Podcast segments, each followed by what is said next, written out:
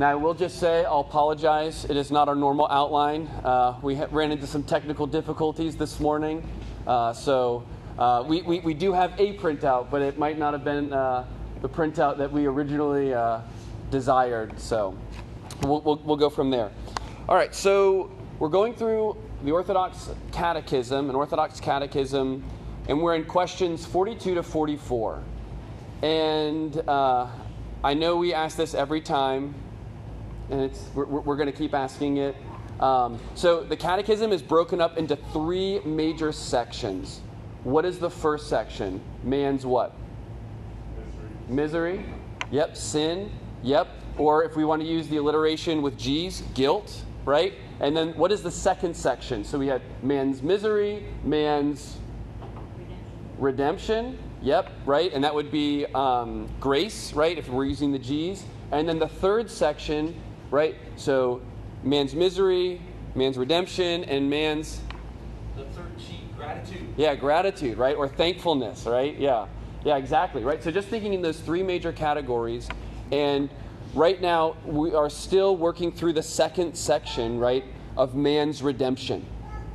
So um, uh, we started out uh, working through the second section, and the way that it opened up was through the Apostles' Creed, right? So we've been working through that, but then trying to think deeply and theologically about each aspect, right? The person. Uh, uh, uh, uh the person of Christ, right, was a major focus the last, you know, m- month and a half, and now getting into the work of Christ, right, and thinking about the work of Christ in particular for us. So, with that, we'll go ahead and start with question 42. Who would be willing to read uh, question 42 and then read the answer to question 42? Yeah, perfect. Question 42. What other benefit do we receive by the death of Christ? Answer. That by virtue of his death, our old man is crucified, slain, and buried together with him. Figured out in holy baptism, that henceforth evil lusts and reign in us, but we may offer ourselves unto him a sacrifice of thanksgiving. All right, perfect.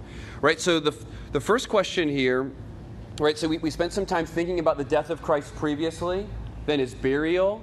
Now it's asking the question about, well, what is another benefit that we have to the death of Christ? Then we'll think about the descent, and then we'll think about the resurrection. But notice the questions are asking not so much what is it about Christ's death or his resurrection, but more so it's, it's particular. It's related to how does it benefit us? How does it profit us, right? How should we, how should we think of it? So the, the way that it, um, so with question 42, when it asks, what other benefit do we receive from Christ? It starts in question 36 where it asks, what do you believe when you say that he suffered? And uh, there, what it talks about is how the Lord Jesus Christ, in his work, satisfied the wrath of God for our sin, right? And that, that, that that's a the theological term, propitiation. So he's, he satiated the wrath of God for us. There is no longer any condemnation, no wrath for those who are in Christ Jesus as a result of his death, right? So we're freed from everlasting damnation, and he has purchased for us God's favor, righteousness, and eternal life. And uh, in, in question 38, it says a similar thing in reference to the curse, right? What did Christ's death do? He became a curse for us, right? For all those who stood under the curse, right? So now it's, it's, it's kind of working towards, all right, well then, what other benefit has Christ done? Now, from a focus standpoint, th- this is the difference between um, uh, uh, justification and sanctification. So the, it, it's really asking the Christ, uh, it's asking the question, what, what did the work of Christ accomplish, right? And those previous questions were focusing on our relation to God. How, how do we become right with God, right? How does it deal with our standing before God? And it answers that. And the death of Christ, right, his life, death, and resurrection satisfy that. But now it's asking this other question What other benefit do we receive by the death of Christ. So, this first question here that by virtue of his death, our old man is crucified, slain, and buried together with him. So, turn with me to Romans chapter 6. And uh, I, I, I really um, I like how they laid this out because I, I do find it helpful. So turn with me to Romans chapter 6. And again, I know you don't have the handout that I so desired, but that's okay. So we're going to be, there'll be a lot of uh, page flipping, right? So Romans chapter 6, and we'll probably spend a, a decent amount of time here. Can I have someone read Romans chapter 6, uh, verse 6? Yeah, Norm. We know that our old self was crucified with him in order that the body of sin might be brought to nothing. Okay. Oh, sorry. Nope, I, I interrupted you. Go ahead.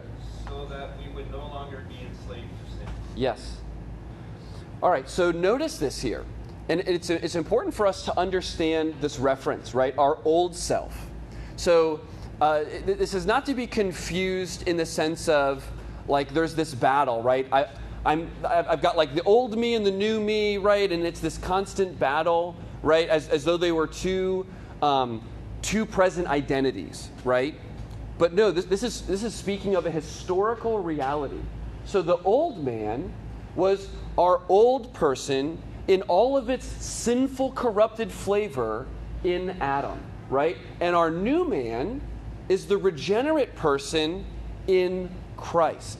And so the emphasis here is going to be on union, right? Who are we identified with? Now, I know that we've hit on this, you know, in, in, in different ways, but really, the first question when, when it comes to sanctification is not um, w- w- what are we doing, right? But the first question starts with what is it grounded in, right? And our sanctification, right? Us trying to live out the Christian life, becoming more holy or more conformed to Christ, is ultimately, uh, or, or, or, or at least the, the starting place, the grounds, like our catechism question is pointing to, is a reality outside of ourselves, right? And when we think of sanctification, we generally think of the work that we're doing, right? Oh, I spend time in the Word, I'm memorizing the Word, I'm in church, right? All these things are good, right, and proper, but they're, they're farther down the production line, right? The start is the, the grounds, the work of Christ, right? The work of that second Adam, the last Adam, and those who are identified with him. Because that's the language when we look here in verse 6. We know that our old self was crucified with him in order that the body of sin might be brought to nothing. Right? So, from, from, a, from a starting point, the death of Christ is needed in order for us to be sanctified. And the way in which it does that is by destroying if you will, right? Our old self, that old man.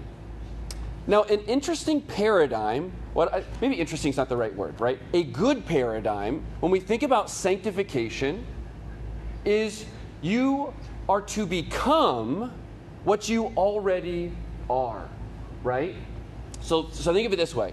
Um, when you look at Romans 6 6, you are uh, that, that, that old man, that old woman is dead and has been crucified with Christ.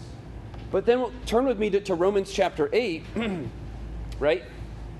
And then look at the way that it words it. And, and we could even see it. Actually, we're going to see this in Romans 6 12. But, but turn with me to Romans chapter 8, where, where Paul says, For if you live according to the flesh, you will die. But if by the Spirit you put to death the deeds of the body, you will live, right? So, so notice the difference here. In Romans 6, it's talking about a past reality, right? Something completed. But in Romans 8, it is talking about a present, ongoing struggle, right? So when we put it together, you are to put to death that which is already dead. Now, in one sense, that doesn't make sense, right? How is something that's dead need to be more dead, right? Because dead is a category, right? It's not, it's not degrees, right? It was like, yeah, I was like half dead, right? It's, it's all or nothing. But, but, but, that, but that is the idea here, right? That Paul is bringing out. And that's the idea of sanctification is you are to become what you already are in Christ. What was the verse in Romans 8? R- Romans 8, verse 13. 13. Yep. Mm-hmm. Mm-hmm. Yep. That, that famous text, uh, John Owen's got a book, um, uh, The Mortification of Sin. Yep. And it's literally just an exposition. It's a, it's a deep, thoughtful meditation on Romans 8.13. Yeah. Yeah, yeah, very helpful.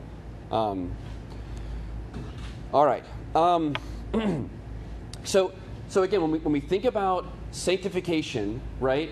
Sanctification is a benefit from the work of Christ. And in particular, what the Catechism is emphasizing here is its role in our death, right? The death of our old man, right? Our, our sinful person, if you will, in its entirety. And how, how does this happen? Because of whom we are identified with. All right, so then notice, secondly, right? So, figured out in holy baptism that henceforth evil lusts and desires may not reign in us. So, now look with me at Romans chapter 6 in verse 12. So, in Romans 6:12 it says, "Let not sin therefore reign in your mortal body to make you obey its passions." So it's the same idea here that we saw in Romans 8, right? Ro- Ro- Romans 8 is, is the same idea that there is a putting to death, that you are to cut off, uh, or look in verse 11, right? Look what it says in verse 11. So you also must consider yourselves dead to sin and alive to God in Christ Jesus, right? So there's this reckoning that is a part of sanctification. So we see the engagement of the mind, right? And, and that's, a, that's an important part. Like, like Norm, you brought that up earlier, right? To remember these certain passages, right? Notice what it's saying in verse 11, right? So you must also consider yourselves dead to sin, right? But again, it, it becomes this thing. It is a past reality that you need to remind and reinforce yourself, right? Notice that sanctification, right, has this renewal, this accounting. Reckon yourself to be what the, the, the, way in which God sees you, right? You are to live out the very, the, the, the very person that God sees you in Christ. Right? And so what does that mean? That means putting to death evil lusts and desires, right? The, the, the weapons and the fruit of the old man, right? That the anger, the outbursts of anger, the um, uh, uh, the lust, the greed, the covetousness, right? All, all these things that flow out of an evil heart. So then notice, thirdly, right? So we see this idea of union. So the death of Christ, the benefit we receive, is because of what he's accomplished. And then our union with him, how we die. And then we now are to reckon, rec, reckon ourselves, account ourselves to be, to be that very thing. So now, thirdly, or lastly, with question 42, but we may offer ourselves unto him a sacrifice of thanksgiving. So turn with me to, to Romans chapter 12, right? I'm sure a familiar text. If you've not memorized Romans 12, 1 through 2, I would encourage you to memorize these two texts, right? As these, uh, I don't know, life verses get like used too often, you know, but uh, they get put on pins and that kind of stuff. But, but there's something here that's really helpful that reminds us, right, that present sanctification or mortification, right, the idea of putting to death, right, the deeds of the body, right, um, uh, putting to death um, uh, uh, sin in, in, our, in our life requires, right, as we notice in verse, uh, verses 1 and 2. Who, who could read verses 1 and 2? Romans chapter 12. Yeah, Matt. I appeal to you, therefore, brothers, by the mercies of God, present your bodies as a living sacrifice, holy and acceptable to God, which is your spiritual worship. Do not be conformed to this world, but be transformed by the renewal of your mind, and by testing you may discern what is the will of God, what is good and acceptable and perfect. Yeah, perfect. Yeah. I think that's so helpful, right? Not only in verse 2, do not be conformed, but instead be transformed by the renewing of your mind, right? You see, you see the engagement of the mind, right? And then in verse uh, 1 of chapter 12, right, there's an, there's an important word when it says, I appeal to you, therefore, right? So what he's what Paul is saying is based on everything written in chapters 1 through 11, right? This concluding section on what God has done for man, where it is primarily written in uh, expressing statements of fact, right? He then says, on the basis of these, present your bodies as a what? As a living sacrifice, right? So not only is there this idea with sacrifice of death, right, which kind of ties into this theme that, uh, that the Catechism is bringing out here, right? But it also has this idea of consecration or dedication, right? What was laid on the altar was completely dedicated to the Lord, right? And then it would, depending on the type of sacrifice, right, it, it would then follow the instructions of the Old Testament. But it was this idea that, that it was completely dedicated, right? And so, in the same way, the, the benefit that we have from the death of Christ and our sanctification is that it enables us to wholly offer ourselves as a sacrifice on God's altar, right? Not, not to earn back favor, right? But it is, it is a sacrifice, like Hebrews says, a, a sacrifice of thanksgiving, right? Where we show what that looks like. God, we give you thanks, and I want that to be reflected in the way that I live, right? So, um, all right, so um, I want to circle back real quick. So, one of the things that what Paul does here, and I just want to make it even if it's just a footnote, in Romans chapter 12 and verse 1, where he says, Therefore, brothers. So this is a really, so in the same way that reckoning or remembering is an important part of our sanctification, of our growing into conformity with Christ, so this idea that our how we change, right? How, do I change? How, how, do, how do I become, if you will, a better Christian, right? If, if, if, um, if, if we can use that language, right? Well, another, another important key is this idea that, this, that we are to affirm statement, statements of facts about us in Christ that become the basis for the imperatives that we are then to follow, right? So again, we go to Romans chapter 6, right? It, it is not an imperative in Romans 6 6 for you to crucify the old man, but it says, in, in fact, as a result of our being identified by, by faith with Christ, that we are crucified with Christ. We've been buried with Christ. We've risen with Christ, right? And then what, what you see Paul will do here and in other letters, like what we'll see in Ephesians 4 in a minute, is what he will then do is then bring out those realities into command form, right? And again, it goes back to that whole idea. You, um, you are to become what you already are, right? The idea of what Christ has accomplished for you, and now you being identified with him, is now to be lived out. So turn with me to Ephesians chapter 4. And Ephesians 4, I think, is, is, is helpful when we, when, when we talk about this, or at least become, becomes one place. and again, in, in question 42, it's really focusing on the death of Christ and how it benefits us. And then what we're going to see in question 44 is really the focus on resurrection power, right? And really that idea of new life or quickening, right? And, and to use an older term. So Ephesians 4, can I have someone read uh, verses 22 through 24? Who'd be, who'd be willing? Crystal?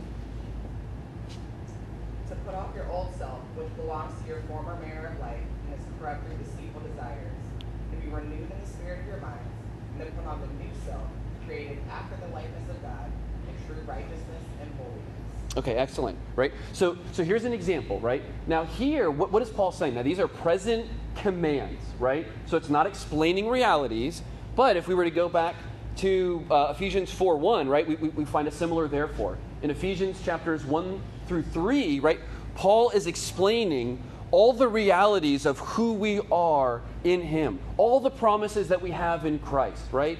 He's explaining the, the uh, salvation, redemption, the forgiveness of sins from eternity past to the inheritance that we'll fully enjoy in eternity future, right? He, he, he lays out the full scope. And then in Ephesians 4, now, what he's saying is, you are to put off the thing that has already been put off, right? The old man which is dead, you are to continue to put off, And the new man, which you have by union with Christ in his resurrection, you're now to put on. You're to live, right? And how do we do that in verse 23? To be renewed, just like Romans chapter 12, right? In the spirit of our minds. Now, I want to give you guys an example. It's really interesting because Paul then starts to work through different categories in Ephesians chapter 4, which in, in one way or another kind of line up with the Ten Commandments, right? In, uh, in, uh, with, with, with, a little bit of a different order. But notice in verse 29, I want to use this as just, just an example, right? This idea of put off and then put on, right? And, and put off is another way to say to put to death, right? So in verse 29, let no corrupting talk come out of your mouths, right? So again, that is a part of the former manner of life, right? That was corrupt through deceitful desires, right? The corrupting mouth. Uh, no, no, no. What is implied in verse 29 with corrupting speech? Notice the contrast. But only such as is good for building up, right? So this corrupting word right? This corrupting talk is that which tears down, it's that which destroys, it's that which is intended to harm, right? And that manner of speaking is who we were outside of Christ. That's who we were when we were identified with Adam, right? And then notice there, as fits the occasion, that it may give grace to those who hear, right? So, what's the major takeaway of question 42? That through the death of Christ, not only does it ground our right standing with God, but it grounds our sanctification, right? And how God will regard us, right? And enables us to then kill that which is already dead. All right, so now we'll go to question 43, referring to the descent. Who'd be willing to read question 43? All right, Brian? Why is there added, quote, he descended into hell? The answer, that in my greatest pains and most grievous temptations I may support myself with this comfort, that my Lord Jesus Christ has delivered me by the unspeakable distresses, torments, and terrors of the soul into which he was plunged both before and then especially when he hung on the cross, from the straits and torments of hell. All right, excellent. And then yeah, not only the cross references, and then he references Dr. Ussher and Mr. Perkins. Um, so let's um, open up to Isaiah 53:10. Who'd be willing to get Isaiah 53:10? All right, Mia. All right, and then Matthew 27:46. All right, Norm.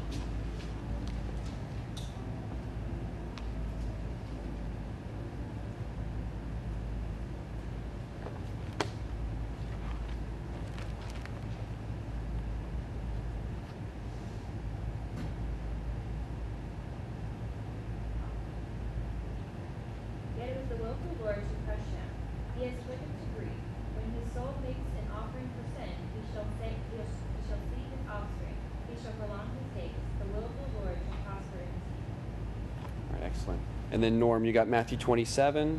Yep. And in about the ninth hour, Jesus cried out with a loud voice, saying, Eli, Eli, lema sabachthani. That is, my God, my God, why have you forsaken me? All right, excellent. Now, I will say that um, this phrase, he descended into hell, this is uh, one of the ways in which it is understood, but it is not the only way, especially in the Reformed tradition. Uh, there's a, a, another review, another review, another view um, as it uh, explains and thinks through what it looks like with this idea if he descended into hell. Now, I know Pastor Ron hit on this when we were in the 1 Peter 3 series. You can go back and listen as you work through some of the different options. Also, one of the views that uh, represents this and does a helpful work both theologically and historically is Sam Renihan's book, I don't know how to pronounce it. It's Latin, and I don't remember. Very, yeah, it's like Mors Crux Inferiori or something like that. Um, so again, if you're interested to do some more digging, but it is not very often that I have a paper book with me. And so what I thought I'd do is, so it references Dr. Ussher here in his Body of Divinity on, um, and then the, the page numbers diff- different from what I have. But uh, what I wanted to do was just also give a, a, a brief background. So he's referencing Dr. Ussher. Dr. Ussher was an Irish theologian, if I remember correctly. Yep, back in the 1500s. So let me just read a quick part of his section when he talks about burial and then what is meant by descending into hell. So let, let me read this, and then we're going to look at. Um, uh, uh, uh, we'll, we'll look at maybe two or three texts, and then we'll go on. All right, so he says, first, what is meant by his descending into hell? He notes, not that he went unto the place of the damned, but that he went absolutely unto the estate of the dead. And then he references Romans 10 7. Who'd be willing to read Romans 10 7? All right, Matt?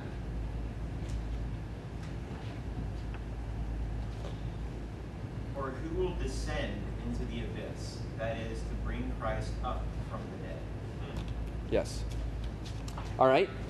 And then, secondly, he says, it, it's, and, and, and I will say so, um, this is like a catechism for grown-ups, if you will. Now, it's not intended to be memorized, all right? So you don't have to worry about that. But, but the, the way in which it's written is question and answer, question and answer. And it's very helpful, right? It, it, um, uh, sometimes you can look at theological works and they're intimidating because it's like, here's 40 pages, right, on fill in the blank. But this is helpful in that it's a question, answer, question, answer. So it helps you to logically kind of think through like small steps to make it up the pyramids kind of a thing. So, and then follows up, what do you call the estate of the dead?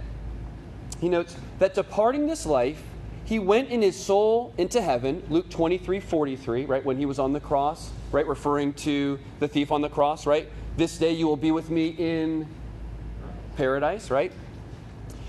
And then he, he also notes, and was in his body under the very power and dominion of death for a season. He notes Acts 2.24, Hebrews 2.14, and Romans 6.9. What we'll do is we'll read Acts 2.24, and then we'll go from there. So Acts 2.24.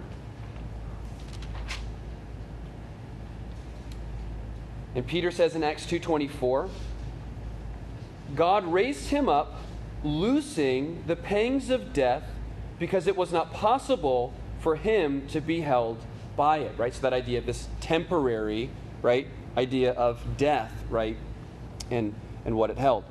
So now again, what, what, what I'll do from a qualification standpoint is say again, um, uh, you can reference Pastor Ron's sermon. There's also the Sam Renihan book, and then you can also read. Uh, it's online for free. Um, uh, William Perkins has an exposition of the Apostles' Creed, and he, he, he spends a larger section kind of working through that if you, if you want to kind of dig in more.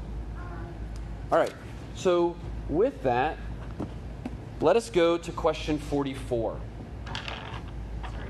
Oh, yeah, yeah, go ahead, Mike. So, yeah, I think I think that's that second. What's interesting is so the Heidelberg Catechism only has the first part here. Oh, interesting. So the Orthodox Catechism added this second part that Christ went absolutely into the place of the dead, and um, I, Yeah, I find that much more convincing. But I think it's helpful to understand too, like the background of like so the Roman Catholic, you know, doctrine follows Thomas Aquinas that you know the descent is Christ went into limbo and released the Old Testament saints and brought them into paradise, and also went to purgatory and helped get those, some of those people out too. Not all of them, but some of them.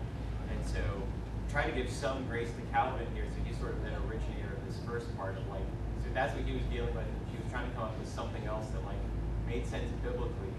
I think he kind of missed the mark in terms of like what that phrase was actually intended to mean, but I understand like with the context of where where he was. So I think it's interesting that it's based on the Heidelberg that that was added.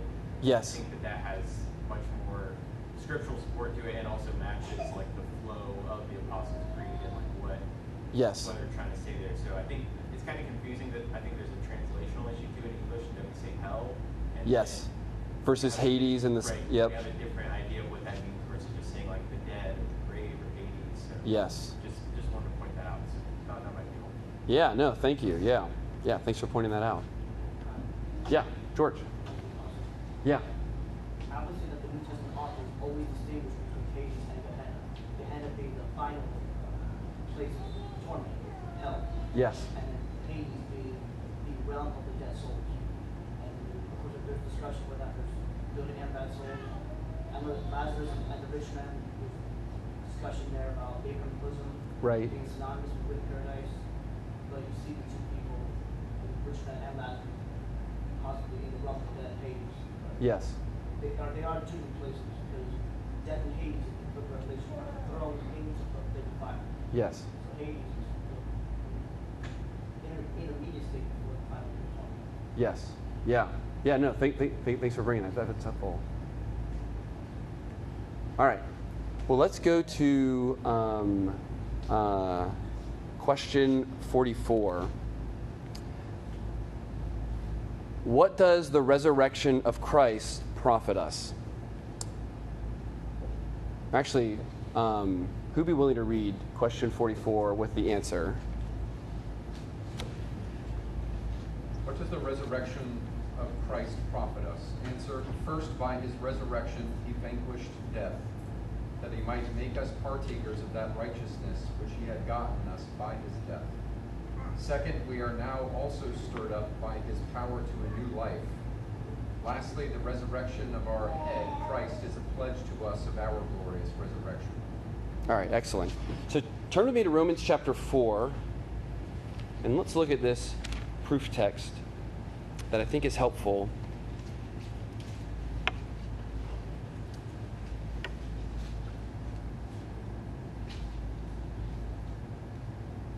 All right, who'd be willing to read Romans 4, verse 25? All right?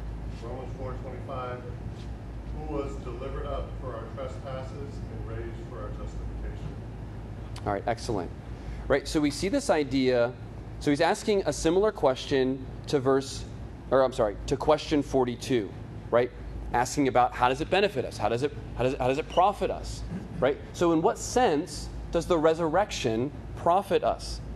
And notice, firstly, this idea that he vanquished death in order to make us partakers of that righteousness which he had gotten us by his death, right? Speaking here of justification.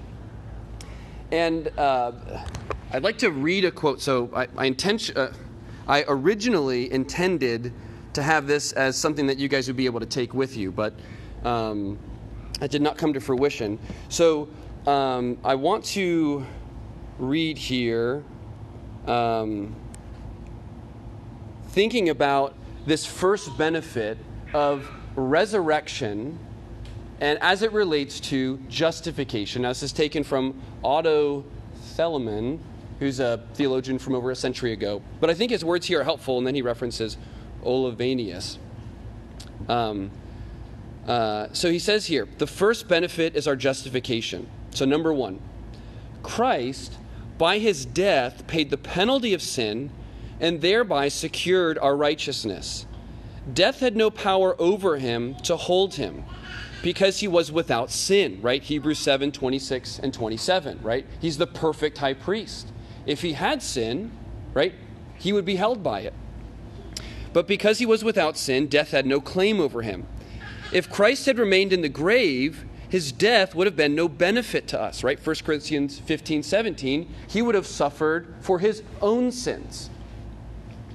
By his resurrection, he proved himself the Son of God who made an atonement, not for himself, but for our guilt, and therefore death had no claim upon him, right? And that idea from Romans 1 4, that he was declared to be the Son of God with power by the resurrection of the dead, right? Or from the dead, right? So, this idea, so when we think about the benefit of the resurrection, right, we're, we're seeing it how it's connected to his death, that he didn't stay hung on a tree, accursed of God, only to be recognized that way and to be written off, but instead that it was truly a sacrifice for our guilt, right, that was paid in full.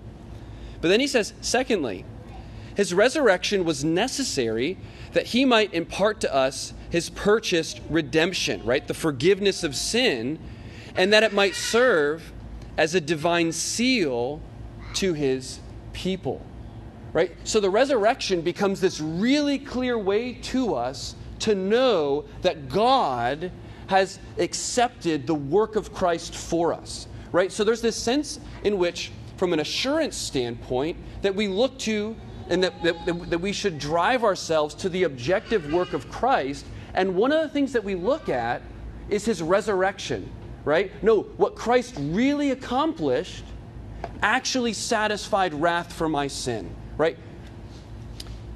But then he says, thirdly, and he's quoting all of the. Tim, how do you pronounce this? Of Vianius? It's not. It's not on there. Olevianus. Thank you. Yep. Um, thank you. That's what I needed. Olevianus. So, the first benefit is that the resurrection of Christ is to us a sure testimony that God regards us as righteous, as St. Paul teaches. And if Christ be not raised, your faith is vain. You are not in your sins, 1 Corinthians 15 17. From this we conclude that Christ, being risen, believers no more remain in their sins. Not that there is no more sin in them, but that these have been pardoned and are not reckoned against them.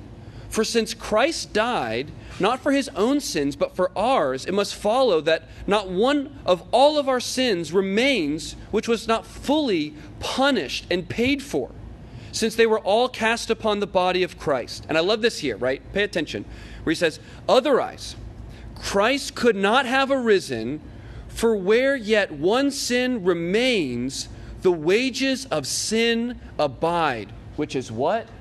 Death. Right? So think about that, right? That's an important point.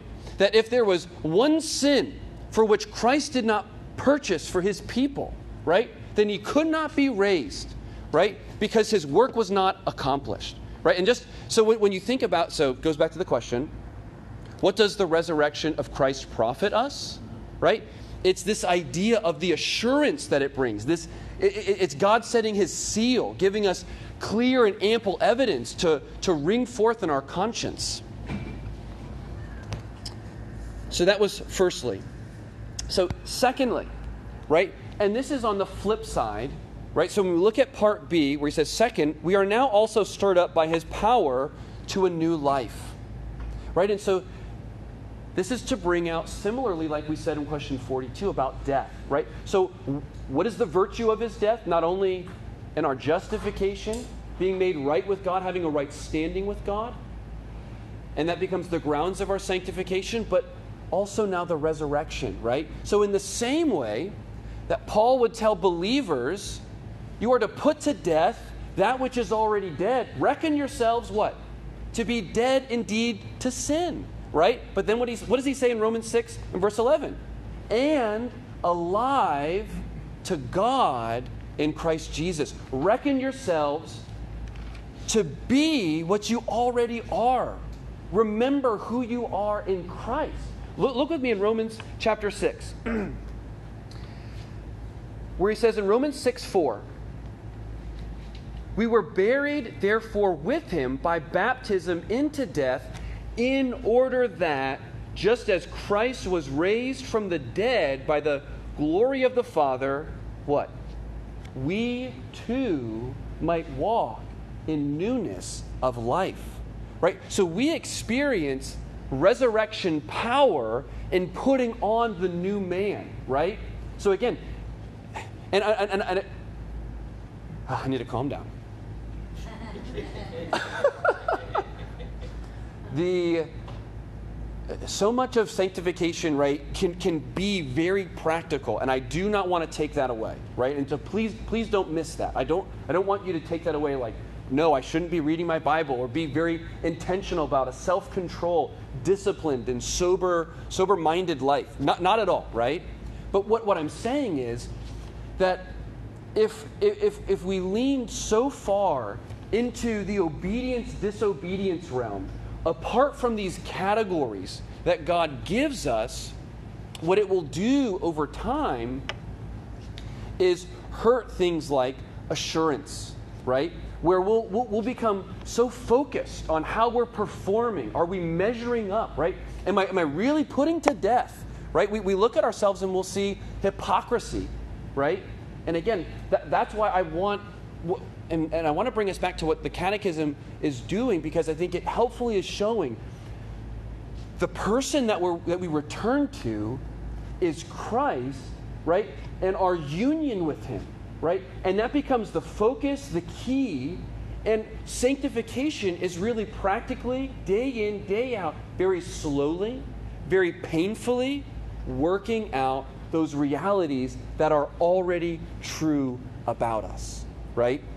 And that's the idea that we see here, like with Romans 6 4. Um, all right, so let, let me hit thirdly. So it's interesting when, when you think about, um, so again, sanctification, right, is the idea of us. It's, it's, it's our holiness, right? And, and there's different aspects to this. There's a perfected aspect that Hebrews talks about, that we are completely set apart by the death of Christ.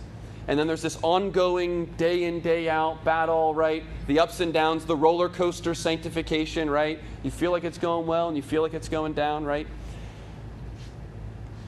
But then there's this relationship that sanctification has with glorification, right? This idea of what we will be on that final day, right?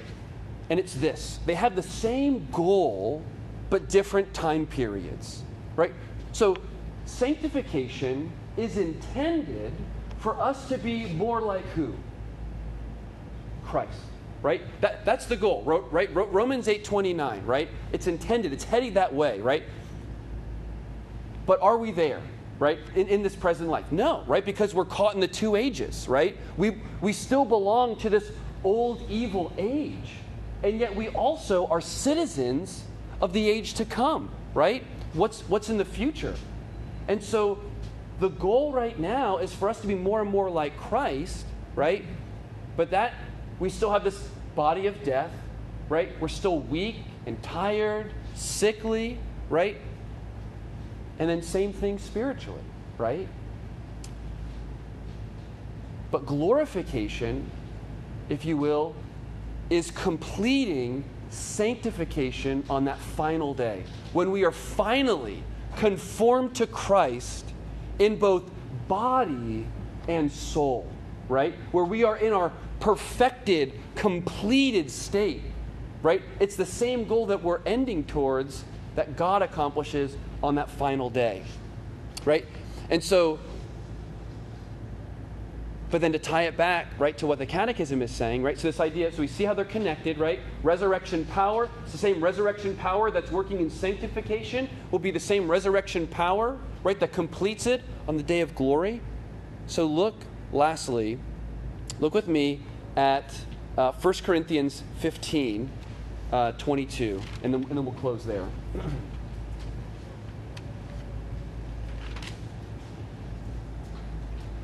All right, 1 Corinthians 15, verses 22 and 23. For as in Adam all die, so also in Christ shall all be made alive, but each in his own order. Christ the firstfruits, then at his coming, those who belong to Christ. So notice, notice here, right? Because what is it doing? Our resurrection pattern, right, will be patterned after who we are identified with, right? And who's that? It's Christ, who is our representative, our federal or covenant head, as it says in verse 22 and 23. Now, what is this thing called first fruits? Right? So, first fruits is an Old Testament idea right? And there's laws like in Deuteronomy 26 talks about the laws of first fruits and what the Israelites under the old covenant were supposed to do. But the idea of first fruits is this that whatever is given initially in the harvest, right, is almost, almost in a sense like a pledge or a down payment of what's to come for the rest of the harvest, right? It's kind of like the foretaste. It lets you know what's coming. Well, in the same way, so for us, right? By us partaking now of the Holy Spirit, right? Receiving the Holy Spirit, it is a down payment, an assurance of resurrection glory that we look forward to in the age to come. It is God's pledge to us that we will be with Christ in glory. There was another quote that I wanted to give you guys, and I don't know if I'm going to be able to find it. So, any questions before we close? All right. well, let's go ahead. Let's thank the Lord. Father, we do thank you so much for this time that we get to gather and think on these things. Father, we pray that you would help us through the power of the Spirit to see the benefits, in particular, of your Son, the Lord Jesus, crucified for us, buried, and raised for us. And that this would bring not only great delight to, heart, to our hearts, but a strong assurance, a confidence that if Christ has been raised, then I will be raised too. That he is the resurrection and the life. And you would just firmly cement this in our heart and you would help us to indeed reckon ourselves to be dead to that old man and alive in the new man in Christ. So we pray that you would do that in Jesus' name. Amen.